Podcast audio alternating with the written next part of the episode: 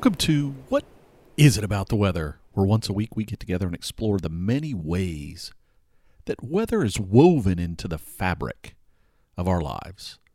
I'm your host, Mark Jelinek, and this week we're going to be exploring the weather energy relationship and whether it's renewable. But before we jump into the main topic, as always, let me take a moment and say thank you to the many of you who are supporting the podcast. Can you believe it? A hundred weeks. That's right. With this episode, we've reached 100 weeks of you and I having conversations. Now, not all of those have been the long form podcasts like you're listening to here. There's a couple briefer episodes back in the beginning. And as many of you who have been around since the very beginning know, there was that alternation between video and audio podcasts that we were doing for a while. So we've still got a hundred episode, if you will, of of the What Is It About the Weather main podcast to come. Uh, I guess, you know, if we do the math, we're on 84 now, so, you know, 16 more weeks or whatever. But nonetheless, 100 weeks of us coming together. I hope you've enjoyed it as much as I have. For those of you who have taken the time, whether it's financially or promoting the podcast or sharing your feedback and ideas in whichever way you've taken a moment to be a part of the podcast and offer your support, it is greatly appreciated. For those of you who have not taken that step, you can learn more about supporting the podcast at whatisitabouttheweather.com slash support.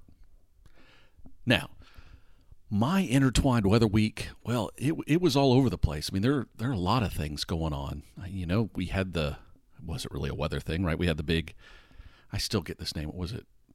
Super blue blood moon or whatever. That some saw some great pictures from some people I follow on Twitter. Also saw a lot of fakes. Eh, I guess that's the day and age in which we live, right?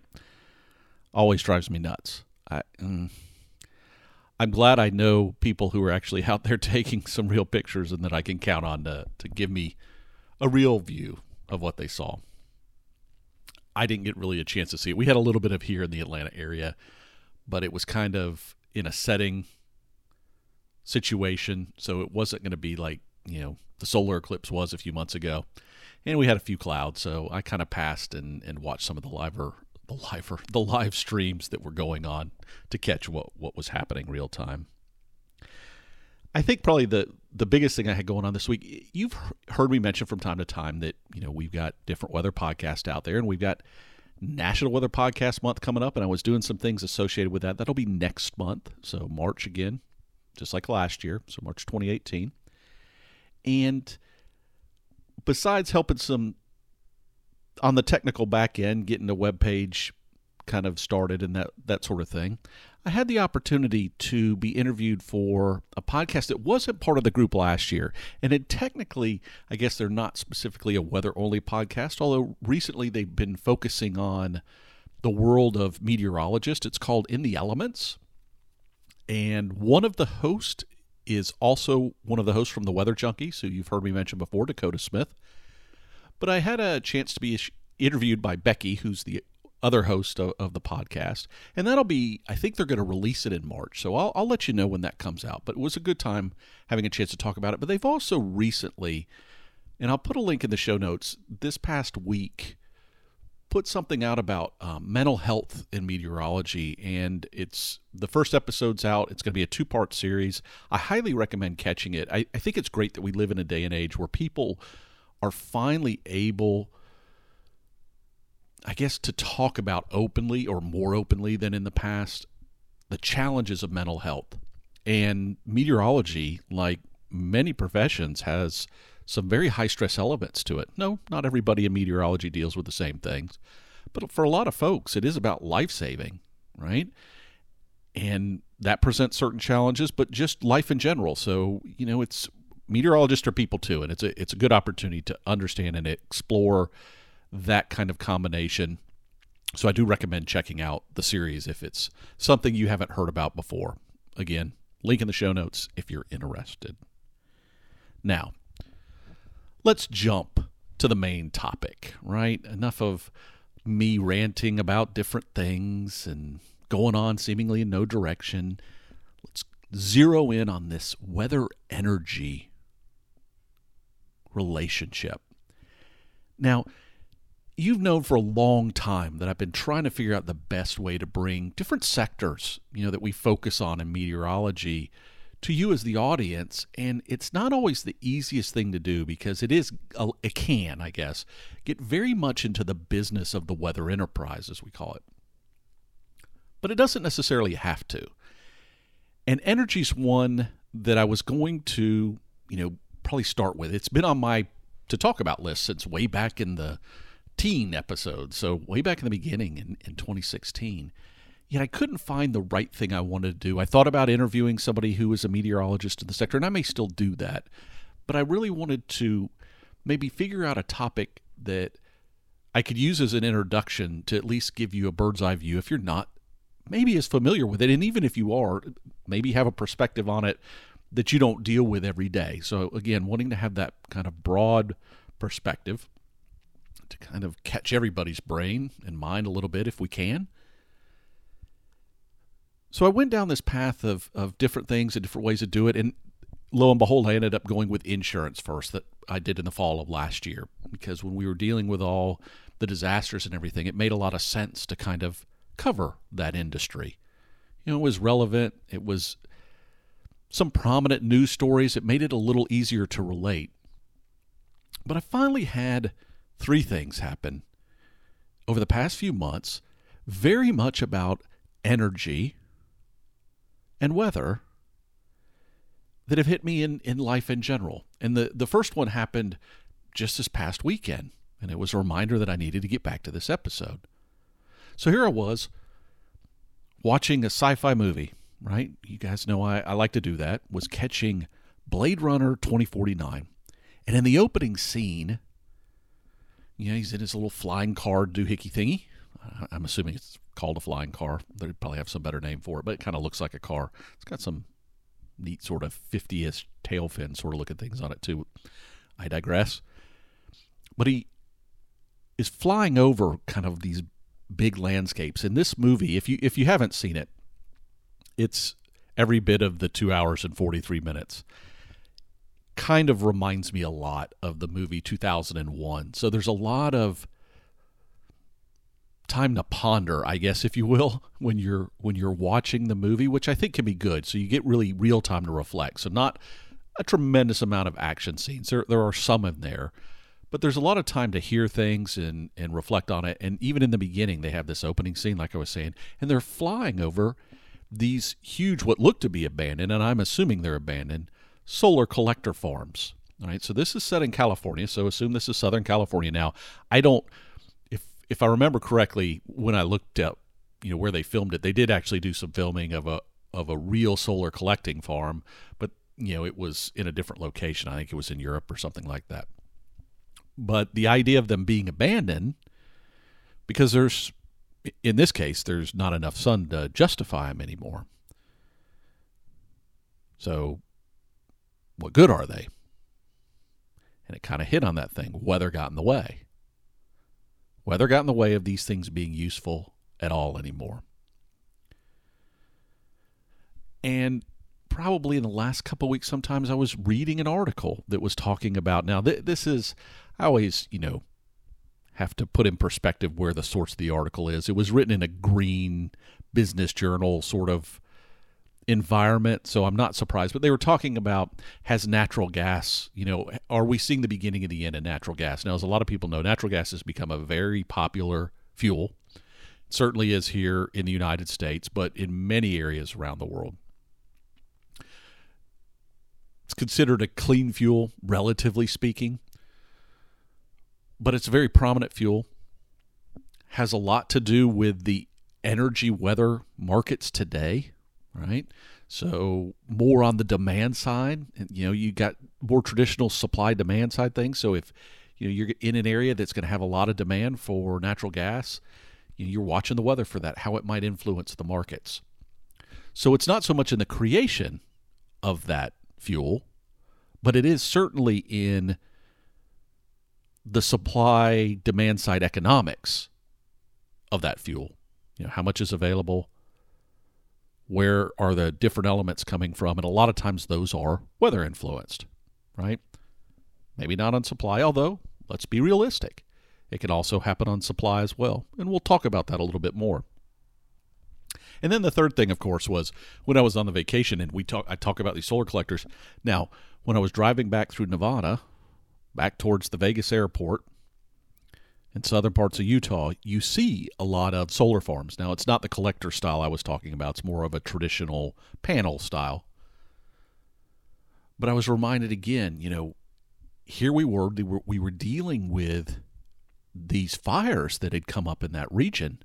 And I started to wonder how much of an influence the smoke, which essentially is creating a cloud layer, might be having on the quality and the efficiency of those solar panels.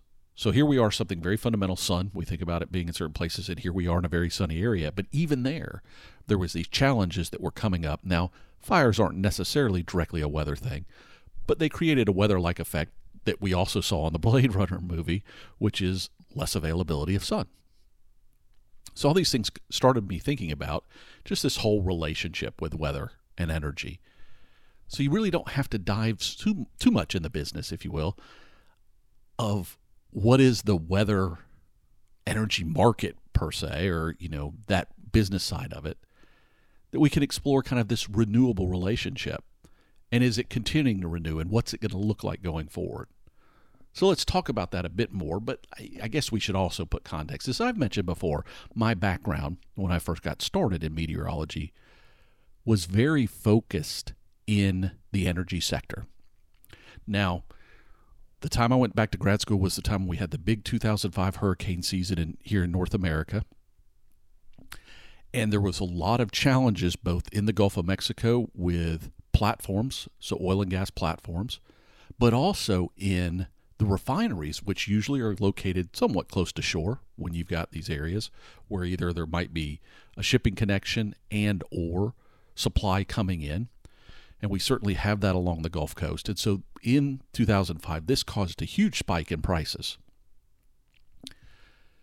As you can imagine, not only was it a challenge on the actual creation, so this is my example. So, weather, something you wouldn't think about, oil and gas, here it was, weather was influencing the supply side from a creation standpoint, but it was also impacting things from a distribution standpoint because we have this challenge where you know things are often distributed by pipelines. And if the energy isn't available to be sent via these pipelines well it's just not available. And you can imagine that even on transmission side. It's it's not hard to imagine at all right? Utility companies when they deal with down power lines from a variety of different weather t- types right? Whether it's hurricanes like we saw you know with what happened in Puerto Rico and how it decimated their whole infrastructure including the power system or it could be an ice storm, like we experienced in Atlanta a few weeks back, where people here lost power because of weighted down lines or trees that were weighted down that then snapped power lines, etc. So even in traditional fuels that you don't think about being as renewable energy, there is this supply side challenge that weather touches, and it touches in a variety of ways, like we just talked about it's always been easier, I think, for people to imagine the demand side element.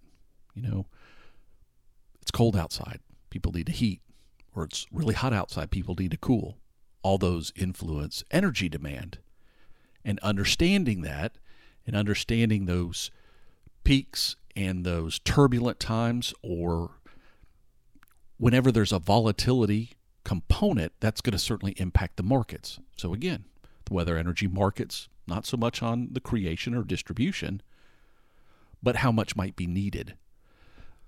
So, again, all my work back at the beginning, whether it started with tropical cyclones or it moved on to other things, was very focused on this energy market or this energy company, if you will, component to it. It's a lot of where I got my background, and I noticed lots of people in that field, whether it's people who work for energy companies, whether it's people who work for energy trading companies, whether it's people who work in supplying forecasts to those energy sectors.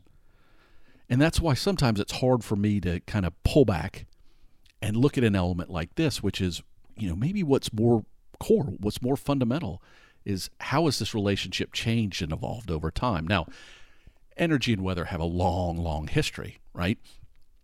You can even imagine things that you've seen in old movies or read about about how wind for a very, very long time, wind itself has been utilized in the creation of energy. Certainly, water as well. Now, I, I know some people don't think about water as necessarily being weather related, but let's be realistic. Most of the water that's used in these energy platforms today, uh, that may change, comes from weather derived sources, whether it's rain or whether it's snow that then melts during the snow melt season. Yes, reservoirs are built to hold some of that water, but for the most part, at some point, snow came down or rain came down and it delivered it to where it could be stored. So weather's still involved. And even forecasting on those longer time scales for these sort of things. And, you know, we're dealing with a, this tremendous drought right now in South Africa. Very weather related. Water is being consumed. I mean, it's creating human energy. That's another way, I guess, to think about the energy weather relationship but it has the potential to impact any hydro creation that might be going on as well. So we have this long historic view, long before we think about any of the fossil fuels that we use today. Weather and energy fundamentally had this very basic core relationship. You move forward in time to the things that we've talked about, and you have all the elements of, of what's gone on in the last, I don't know, 30 years or so as weather forecasts have continued to get better, help us understand what the potential impacts can be in influencing our ability to create energy, to receive energy, to trade energy, whichever it might be that you're involved in. Weather is it's it's hard to imagine, I guess, separating weather out. Yes, there are times when weather is not the main driver. No doubt about it but weather plays a key role in each of those things and is particularly important when there are these extreme events going on that can influence any of these parts of the energy source to the energy delivery process. Now, what I started thinking about though is where, where are we going from here? You know, we, we talk about renewables a lot, and hence kind of that name in the title. But what's that relationship going to look like? And, you know, the reason I bring that up is that article I mentioned about natural gas. I, I don't know enough to know if we're seeing the beginning of the end of natural gas. I don't think it's going anywhere anytime soon. But there certainly have been a lot of emphasis in the last 10 years, let's say, on renewable sources of energy. Now, hydro's one we've been very familiar with for a long time. It's kind of the old standard. And actually, you know, you think about a lot of power generation that's been going on for decades. Hydro in many locations was a big component of the energy cycle before the fossil fuels became so prominent. But now we talk about these new different types. Winds. Again, wind farms aren't new, but just the prevalence that they're taking on in the energy mix. So a lot of people are very focused on wind, and you hear more about offshore wind farms. You know, you can. Uh, there's famous maps now about you know wind profiles in different locations, but wind creation is it, you can just imagine is how important creating a quality wind forecast is so that you can understand if the wind's not going to be available, particularly in places where you kind of count on it, like in areas where they tend to build wind farms. How do you handle that? How do you deal with it? And that's a very real issue as well. So here we are trying to create energy. And what's going to happen if the wind forecast is showing a shortfall? And how far in advance can we forecast with quality those wind forecasts? And I can tell you from having worked on it some that it's not the easiest thing in the world.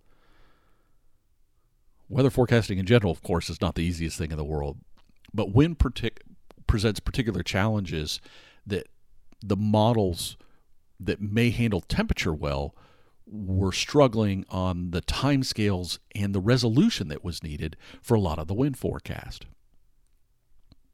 So that being able to forecast that and do it better is a critical component of where we are today. And in trying to improve that is where we are today. And of course, going forward, I think solar is going to be a piece of that. Now, if we have the Blade Runner scenario where we have this kind of nuclear winter, uh, or that's the way it was almost presented. And I don't know enough again about the backline of what they're saying in Blade Runner happened.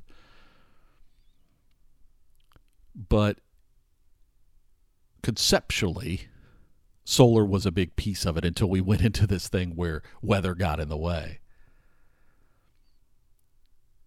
And as you can imagine, it's easy to envision solar if we get good enough at it and efficient enough with it. is kind of an ideal source, right? Sun sends us all sorts of energy. Why not take advantage of it? The challenge, like a wind farm or like hydro as its predecessors, is even if you can do it cost effectively, there generally is only so many places you can do it, at least where the technology is today. You need to have these locations that have sun available all the time. You can't really afford for weather to be getting in the way. You know, you can only have so much cloud cover. So, for instance, where I am, we get you know tons of sunny days, but there's enough other weather that it makes my region not particularly a good source. However, if you go to places like where I was visiting in Nevada, generally speaking, weather gets in the way a lot less. Or again, it's more predictable or less susceptible to weather influences. And I think that's the key is they're looking for that. Now, wind can still have the same challenges because a lot of times when you when you hear about these solar collectors or solar farms, they are set up in locations that tend to be more arid, which also means they tend to be more desert like quite often. Which also means that if you have wind along with lack of vegetation, that you got a lot of debris and dust that can pit and ruin the surface of the solar collectors or solar panels. Again, another problem. Again, weather derived. So, weather, uh, maybe not in the short term, maybe that doesn't do anything to the collecting on the daily basis, but it might be in terms of planning and understanding how your investment's going to pan out over a period of time, right? So we have all these elements, and I think you know where we look for in the future, and I, I guess people are always, you know, what's it going to be like? Is weather going to continue to be this constant interference or influence or major factor in the energy cycle? Whether it's in creation, you know, may, maybe we say we move away from wind power and we move away from hydro and we move away from, you know, anything that that might have weather as a creative influence. But then, like I said, you get back to these same things that weather can impact distribution in ways that you don't necessarily think about. And that can be in the the energy component again whether it's something that's renewable like wind or hydro or if it's a fossil fuel or if it's even something like geothermal right which is another type of power source but even if we can take it and solve all the problems on that side we've got this other part which is I, as a consumer, am going to want more energy when the weather's at extremes, when it's really hot or really cold. And is the distribution system in place going to be enough to handle what weather might throw at it? Because always building to weather extremes, which is what we're trying to do more and more, is expensive, right? I know somebody who had to that was building a, a new home in a coastal area near where I am, and they were having to build it to standards that are greater than that location has ever experienced or has experienced within the last hundred years. And it may never experience, but I can tell you if it does, they'll be glad that they expended that money. But that is expensive. And for some people, that have the cash to be able to do that, that's great, but not everybody can, or it's not always realistic, particularly in the developing parts of the world. Kind of some of the stuff we talked about last week. Maybe it's not always as realistic, and and again, I've seen it in places where the distribution system you could have a you know a nice strong wind, and some stuff would come over or get uprooted in ways that would cause a failure in the system. And it's not necessarily realistic to think you're going to make that investment. So I think weather will continue to do that until such a time as follows. I think the only way we ever get beyond that is, is, a couple of things. One is energy creation gets more local, and I mean local is in where you are. So let's take as an example the building I live in. That the roof would have solar panels and some sort of wind turbine that's efficient that could utilize those things to create energy. Heck, even the drainage system might have for for the water might have some sort of inline turbine that could create some amount of energy, maybe not huge amounts, but something. But again, all that's going to be expensive and the technologies aren't there yet, but maybe someday they are. The other component that I think would have to change is we get storage to where we don't have to worry about the volatility in the short term. Again, we're not there today. And I don't know how cost effective it'll ever be. We, you know, it's an area that we've struggled with, and I know there's a lot of minds working on the challenge today, but we've struggled with quality storage, at least that is at a reasonable size and at a reasonable cost that justifies it in an everyday case. Not to say that, you know, we don't have these examples, whether it's, you know, Elon Musk doing something or whoever. We are seeing more cases and I do think we're going to see more use of storage like that going forward, but it's not inexpensive. And You can't just easily say to the world, "Hey, here's here's a battery that can keep your house going for 2 days or 3 days or 4 days if for some reason you can't generate power or receive power easily during that time." We're not there yet. Those will be the things that change it is when energy creation becomes truly more of a localized thing for everywhere that there's enough different types enough different ways to do it that you're not dependent on any type of weather element and or the storage changes. In the meantime continue to look for how weather and energy do this dance where we try to get better at understanding the weather influences harnessing the weather influences like we talked about last year right we, when we talked about can you imagine if we could leverage lightning bolts and hurricanes and what that would do. So maybe we will. Maybe that's where we go with weather and energy. But no matter where we might end up down the road in trying to, I, I, and again, I don't think we ever get away from the relationship. Maybe stabilize the relationship. But until then, there's going to be a lot of turmoil, right? Not always smooth sailing a little bit of rocky roller coaster, if you will, in this delicate weather energy dance. All right. Hopefully that gives you a little, I don't know, food for thought in the weather energy relationship. And you can now imagine, even at, at a broad scale for those that aren't familiar with that whole energy weather marketplace, all the complexities that are involved therein. If you have questions about this topic or any in general, some of the things we talked about at the beginning, or like the podcast month that's coming up, don't hesitate ever to send me a question.